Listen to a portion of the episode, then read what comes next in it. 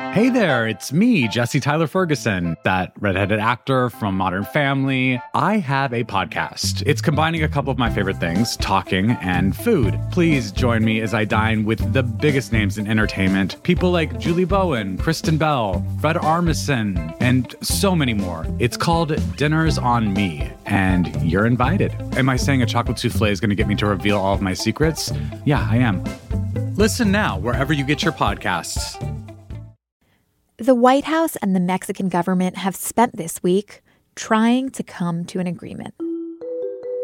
The two governments have been in talks since President Trump announced late last week, via his Twitter feed, a plan to impose tariffs on all imports from Mexico. Trump has since repeatedly said that tariffs on what would be roughly $350 billion in imports will go into effect Monday and continue to increase in the ensuing months, unless Mexico can satisfy Trump with a plan to halt migrants coming to the U.S. But what exactly will satisfy the president in these negotiations is unclear. On Thursday afternoon, the Post reported that U.S. and Mexican officials were outlining an agreement that would increase Mexico's immigration enforcement. Trump, though, hasn't weighed in on whether that proposed deal would be enough and time is running out.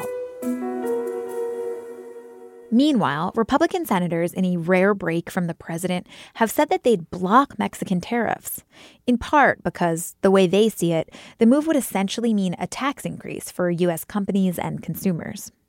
So now, as the U.S. faces a continued surge of migrants at our southern border, many facing overwhelmed shelters and inadequate care, we're looking at the president's strategy and his ability to execute on it. Does the law actually allow Trump to bring these tariffs on Mexico? Could the Senate stop the president? And what will be the consequences for Americans and for our economy if these tariffs do take effect? This is Can He Do That? A podcast that explores the powers and limitations of the American presidency. I'm Allison Michaels. Damian Paletta, our economic policy reporter here at The Post, came on the show for this week's episode. He brought physical, visual props to an audio show, but we'll get to that later. First, though, I asked him to explain how Trump's plan to impose these tariffs would actually work. So the president hasn't put anything on paper. There's been no report or release or executive order. So all we have to go on is a brief conference call that the acting chief of staff Mick Mulvaney had, and then a bunch of speculation. But what the president says he will do is impose a 5% tariff starting Monday, June 10th. On all imports that come in from Mexico. So $350 billion of goods a year, a billion dollars a day that comes across the Mexico border into the U.S., there'd be a 5% penalty that U.S. companies have to pay to bring that stuff in. And then that penalty will increase to 10% to 15%, eventually to 25% over time if Mexico doesn't do whatever President Trump wants that he feels is necessary to seal off the border from migrants. And what exactly does he want Mexico to do to seal off? so there's this surge of people coming into the United States now, or trying to come into the United States across the Mexican border. A lot of them are, are from Guatemala and Honduras, but they're traveling through Mexico. And so the White House really wants at least three things to happen. One is they want a lot more security on the Mexico Guatemala border to prevent people from coming in. They want a lot more policing inside Mexico to stop these caravans and turn the people around who are trying to get to the border. And then they want a lot more security at the US Mexico border. And that could even look like people that are applying for asylum in the United States U.S. wants them to be held in Mexico while they're waiting for asylum instead of having them be held in the United States. So there's at least three things the White House wants. Mexico has talked about you know doing some things over time, but the White House wants these steps to be taken immediately, and that's why the the president's trying to create this sense of urgency with the tariffs. Okay, so Trump creates this sense of urgency, right? And since then, even without a plan, there have been some negotiations. What's the status of those negotiations? Sure. Senior Mexican officials rushed to the United States. They had conversations on Wednesday with Vice President Pence and Secretary of State Mike Pompeo.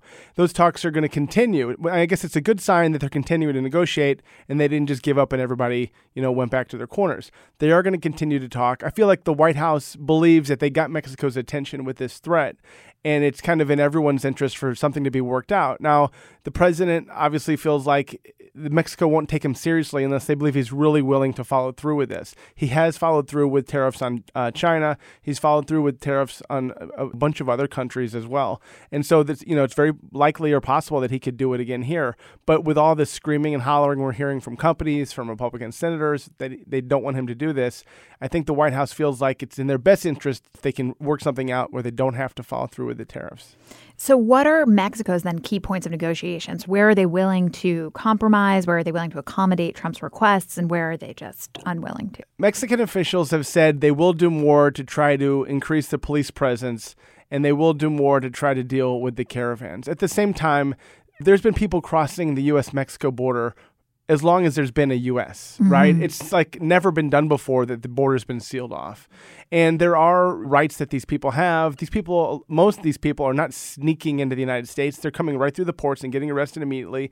There's 144,000 that were apprehended in May. Over 100,000 of them were families and children. Okay, these are not, in most cases, people that are coming in with drugs and, and guns and knives. These are people that are coming to try to get a better life in the U.S. Now, Mexico agrees that there are borders and there are laws and that things need to be changed because this has become such a humanitarian crisis.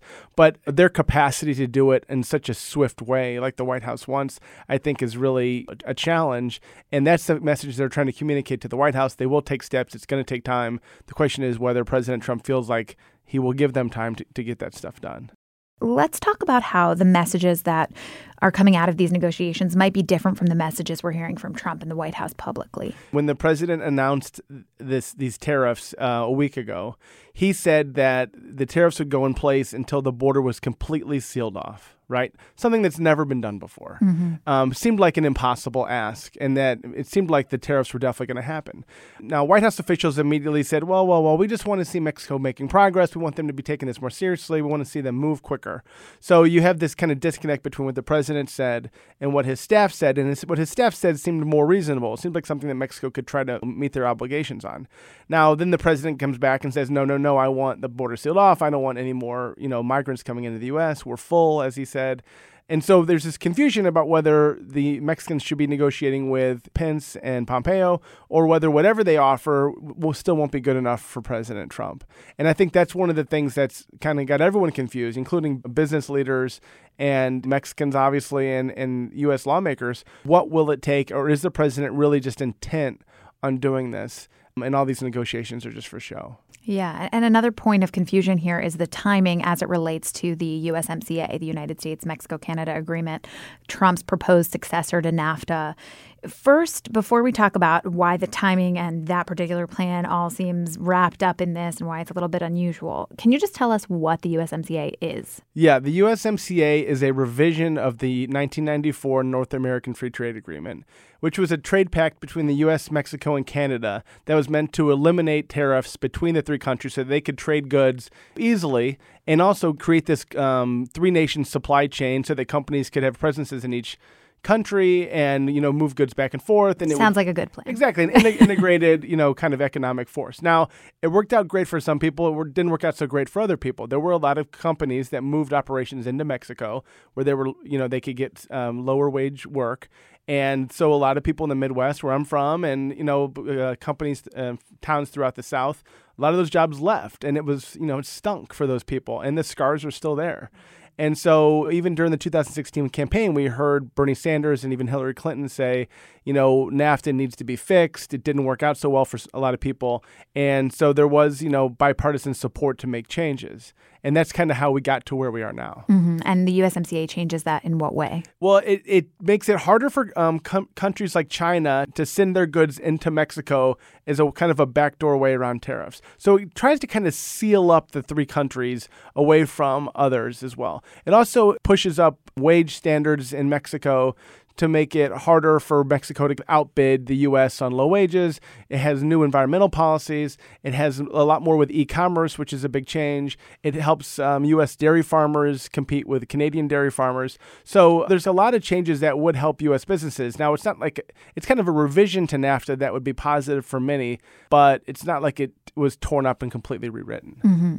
Now, we have this negotiation going on around the USMCA, and Trump makes this tariff threat towards Mexico. How does that threat affect those negotiations? There's a fascinating element. So the House Democrats obviously have a lot of control because they have to vote to pass USMCA. And it looked like President Trump was actually getting pretty close to the goal line here. The Democrats did not say they were going to oppose it, which was kind of a big deal given everything else that's going on. They wanted to talk about it, they wanted to understand how it was going to work. And some of the key um, barriers had been removed by the president to, to get Democratic support. So he gets really close, and then he just comes and tramples it with this 5% tariff on everything from Mexico. I mean, that really has frozen the USMCA talks because now Republicans are spooked. There were senior White House officials that warned the president this would happen, that USMCA would be put on hold while all this other stuff is, you know, all this confusing stuff is happening. There's, a, you know, no one believes that they can negotiate in good faith with the White House on one thing if he's just the president's just going to do something else completely unrelated that upends what they did. So I think that's all on hold. The White House says it's not, but it is. And whether this gets resolved next week, the the five percent thing, you know, that probably will make it a lot easier to get this passed. But if it drags on and on, it's really hard to see how USMCA is approved. Hi, everyone. I'm investigative journalist Kylie Low, and I'm here to tell you about my weekly podcast, Dark Down East. Each episode, I take you to my home in New England, where we truly get to know the people at the center of the cases we dive into. Join me and dig into some cases you won't hear about anywhere else. Listen to new episodes of Dark Down East every Thursday or check out the extensive catalog of existing episodes now, wherever you listen to podcasts. This year. Do you expect us to see this tariff issue get resolved next week? Is it going to get resolved on? We're recording this on Thursday morning. Is it going to get resolved before we air this tomorrow? uh, I, I, I believe the tariffs will go into effect. Mm-hmm. Um, at least temporarily. I, I, think the president feels like he has so much more leverage when the pain kind of starts to sink in. Mm-hmm. Um, and you know it would be kind of incredible because it's never been done before what he's trying to do. It's legally dubious. Um, but he believes in his heart of heart that it's the right thing to do and that mexico you know has just ignored him for over two years and that he feels like you know it's going to take this to get it done. That point that it's legally dubious, his threats premised on this law that's never been used as a tool of immigration policy or for tariffs. It's called the International Emergency Economics Powers Act. What does that act traditionally apply to? What is it usually used for? So it was passed in 1977. It's traditionally used against countries like Iran and Sudan. You know, sanctions, um, weapons of mass destruction type stuff. It, it's tried to penalize countries that are doing really bad things and a way to wall those countries off economically from the rest of the world. So it's a pretty effective tool if you're trying to black out the Iranians or the North Koreans and wall them off from you know the global economy to squeeze them and to make it hard for them to interact to try to get them to change their policy. It has never been used against a U.S. ally before. Mm-hmm. It has never been used to impose tariffs before. The word tariffs is not even in the law. So there's a lot of people who wonder like can he even do this? Mm-hmm. because it's never Good been question like, for this show. Right. It's never been done before. It's never been used in this way before. And we've seen in the past he does believe that he can kind of stretch you know the boundaries of what is permissible because it'd be really hard to challenge it. It would take a long time in court probably. Now obviously senate republicans could just knock it over if they voted to disapprove of the use of this law like this. They could do that. Are we seeing talk of them possibly doing so? Absolutely. I, am kind of struck by how strident they are and how much of a warning they're giving the White House. They could get a two thirds majority to support a resolution that disapproves of this that is veto proof, you know, which would be kind of amazing. Now, whether they can get two thirds in the House would be is unclear. The Democrats do control it, but it's we haven't heard much from um, House Republicans like we have from Senate Republicans. I, I think the White House would prefer not get to that position, but um, right now we're in this really interesting standoff where you have the Mexicans kind of looking at both sides of Pennsylvania Avenue. You know, who should we trust? Should we capitulate to the White House or should we wait for this big constitutional showdown? That all could play out really quickly. Now, are Senate Republicans reluctant to let Trump apply this law towards tariffs against Mexico because they don't want to see a law establishing new precedent that hasn't existed? Or are they more afraid of the effects that these tariffs will actually have? My understanding and what we're hearing is that they believe tariffs are taxes. And one of the most important things to Republicans is not supporting tax increases. And if they support a 5% tariff on, on Mexican goods and then it goes up to 10% or 15%. They've effectively supported a huge tax increase on American businesses, and those costs get passed along to American consumers. And then next thing you know, we could have a recession, and it's the 2020 elections, and it's a big mess. So those are all the things that are kind of playing into this. Just small things. Right, exactly. So, just so that I understand timeline wise, does Trump, though, at this moment have the ability to enact these tariffs Monday morning if he decides to, and then he has to sort of be stopped? Or can he be prevented from doing so? I don't see any scenario where he can be prevented from doing so unless a federal judge somehow intervenes. And we haven't even seen a lawsuit. The Chamber of Commerce has talked about a lawsuit, but Congress is gone. They've kind of scattered for the weekend. They won't even be back until these tariffs could presumably go into effect. So it seems very unlikely that he could be stopped. The only thing at this point that could stop him would be, you know, his own decision. Okay, well, then, given that this might happen, let's talk about how it would affect Americans, how it would affect our goods and products, things that we buy regularly, our lives. What what will we see directly? Sure. So, like I mentioned, three hundred and fifty billion dollars of stuff comes into the United States from Mexico every year. That's about a billion dollars a day. All right. Now we're talking. There's such a wide range of things: automobiles, car parts, tractors, machinery, um, clothing, just so much stuff. So, in order to help make this easier to understand, I went to the grocery store today just for you, and just spent 15 minutes. So there's probably a lot more stuff. But I grabbed things that This is real. He is now Yes, this is going into a plastic bag yeah, full three plastic goods. bags. Okay, so these are things that say "product of Mexico." All right, what are you holding? Okay, this is um, a box of blackberries. Delicious, nutritious. We need those. Exactly. Great for your summer smoothie. A tomato. Tomato. I mean, come on. Like, obviously, these are things that are part of everyone's life, especially this time of year. It's true. Love This is the most obvious one. avocados, from avocados, Mexico. yeah. We know that one. And the idea is, as I pull these things out of my bags, that if these things cost more to bring into the United States, then they're going to cost more at the grocery store for Americans, mm-hmm. right? Mm-hmm. That cost gets passed on to us. Exactly, right. Companies don't just eat the cost, pardon the pun. Okay. Asparagus. We have a lot of asparagus. Uh, I think I'm getting hungry as Yeah. we do this. Um, okay, so like uh, this is going to take too long, but we have cucumbers and squash, mangoes, and obviously a big bag of grapes. and how long would it take for us to see the costs on these items rise? I would think pretty quickly. Pretty I mean, obviously these things are not sitting for months, right? These Right. are these are brought in and sold. Right. These these are perishables. So um, I think we would know pretty soon the prices are increased. Now maybe like a five percent increase on your mango or your grapes doesn't seem like a lot, but for a lot of people it will you know add up. And for the people who do what you just did, which is basically buy the entire produce aisle and bring Right. it into work, you're going to see a Now, cumulative here's one increase. that's like not surprising, obviously. Corona. Corona, yeah. Um, and maybe more surprising, Oreos are a product of Oreos Mexico. made in Mexico. Yeah. Who knew? Who knew? So a lot of I mean this I was in the grocery store for 15 minutes and here's like 12 things that are all made in Mexico. I have to say, I appreciate your dedication to the cause here, taking a, a special grocery trip. Yeah, you find can these keep Mexico everything except for the products. beer and the Oreos. I'm taking those with me. You got those. you definitely got those. Okay, well, now that I'm looking at this whole sort of grocery store's worth of items that are going to affect us, can we talk about the more macro scale? How is it going to affect the economy as a whole? A great question. So, Mexico is one of the biggest trading partners with the United States. We get a tremendous amount of goods from Mexico. A lot of the US companies are in Mexico, and they can't it's not like with China where you know, maybe if something costs more, a U.S. company can decide to buy it from Vietnam or somewhere else. These are U.S. companies in Mexico. Okay, these are, this is our stuff, and so they can't resource it or move or, or, or buy the Oreos somewhere else. And so um, the cost will be tremendous. I mean, I've talked to several economists who believe it would it could cost the U.S. economy hundreds of thousands of jobs. Um, it'll obviously have an impact on growth because when prices go up, people cut back. If wages aren't going up as much as prices are going up, there's this big macroeconomic impact.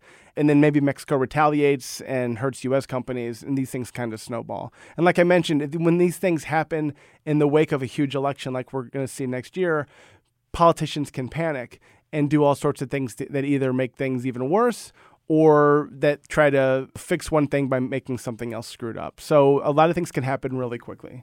And can our economy in its current state sustain this kind of newly added stress? The president believes it can. The president believes now is the best time to do this because the economy is strong and unemployment is low, and we can kind of withstand a bit of pressure. But there are new signs that the economy is facing headwinds, that we could go into recession in the next year or two. And a lot of people believe for that exact reason, we shouldn't be doing things like this that kind of tempt fate and might push us a little closer to the edge than we are right now. Mm-hmm. And geopolitically, that Mexico's an ally, as you've said. Are we putting our bilateral relationship at risk from these negotiations, or is this sort of just par for the course in international? No, I mean, it's definitely, you know, it's a fascinating conundrum. By damaging the Mexican economy, which is what could happen here, you could have more people put out of work. And what are those people going to do? Try to come to the United States. Exactly. Hmm, interesting. Okay. Well, on that point, I want to take a second to acknowledge the border. Uh, U.S. Customs Border Protection released new data on Wednesday. As you mentioned, it showed that there's been a surge in the number of people trying to enter our country across the Mexican border. In May, CBP apprehended more than 144,000 people, as you said, mostly families and children. That's a significant increase from numbers we've seen not only in the previous months, but in previous years. Will Trump's threat get Mexico to take actions to actually stop these numbers? Is that going to work?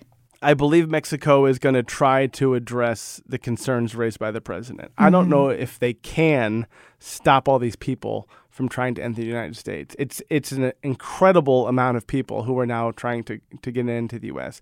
These are people who are, for the most part, are desperate, who have nothing to lose, who are leaving behind, you know, lives of terror in Honduras and Guatemala, and so you know they literally don't care if they get arrested at the border. It's better than what they're coming from, mm-hmm. and so how they can fix that quickly, I don't know. It's never really been done before, mm-hmm. um, but he definitely has their attention in Mexico now, and now they're having negotiations to try to get something to, to help. But these tariffs, imposed or not, do nothing to improve the conditions for people who have crossed the border into the United States. All the tariffs do is get Mexico's attention, mm-hmm. and they have gotten Mexico's attention, but they will not do anything to make these people's lives better at mm-hmm. all. So, in addition to these tariffs, which we establish are not necessarily going to change circumstances at the border, what other steps is the administration taking to deter immigrants from coming to the United States? Sure. So, we're seeing the White House cut back on anything they believe is not immediately necessary for humanitarian purposes. So, they've stopped like soccer games and other benefits that were at some of these holding centers. Things They're, like English classes. Exactly, right. They're only essentially providing food and shelter and trying to get it so these people, these immigrants, can be sent back as quickly as possible. And they don't believe that this is a situation that's comfortable or going to help them assimilate into the United States. As we wrap this up, I want to put it into the context of Trump's sort of overall strategy, geopolitically, economically. We've seen Trump use tariffs as a punishment for sort of any country that isn't complying with something that he wants. Do you expect that we will see more tariffs from Trump towards different countries? Is he going to continue to use this strategy? And then, furthermore, how does he measure whether or not it's working? Uh, he measures whether or not it's working if he can get people to come to the table mm-hmm. and negotiate with him. Now, he talks about all the money we're getting from tariffs, billions of dollars, you know, from U.S. companies that are paying to bring this stuff in, and that is true. That the the revenue is is higher, but it doesn't even compare to the amount of you know business that, that is lost and could be lost in the future because of higher costs. So I think the president is definitely using these as a way to get people's attention. It has gotten people's attention. Has it been effective so far? No, it has not. The China deal did not work out. Mexico, these talks are ongoing. Uh, he's threatened tariffs against Japan and the European Union. Do they have deals? No. Mm-hmm. So there's all these balls in the air and all these threats of economic punishment and retaliation and stuff that we still haven't seen materialize. And all these things are converging right ahead of the 2020 elections. And he's going to face some really difficult decisions. Does he risk doing this right before his reelection, or does he back down and be seen as weak and maybe someone that can just kind of be ignored? Those, those are tough questions he'll have to face. Well, then let's go and have a pre tariff picnic with all of this great stuff here. Absolutely. Damian, thank you so much. Thank you for bringing this stuff. And, My pleasure. Thank you for coming on the show. Sure.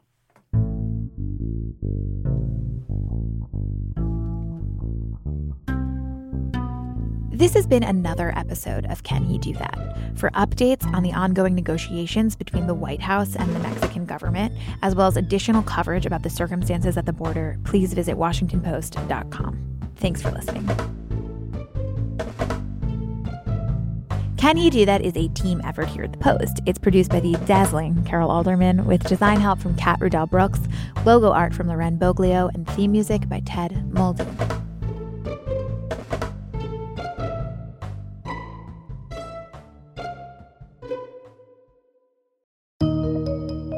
There's always more to the story. I'm Leigh Ann Caldwell, anchor of Washington Post Live. Each week, we bring you inside conversations between the newsroom and the people we cover, from global leaders enacting change to cutting edge artists redefining our culture. And we make you and your questions part of every conversation. Listen to Washington Post Live wherever you get your podcasts and watch on demand at WashingtonPostLive.com.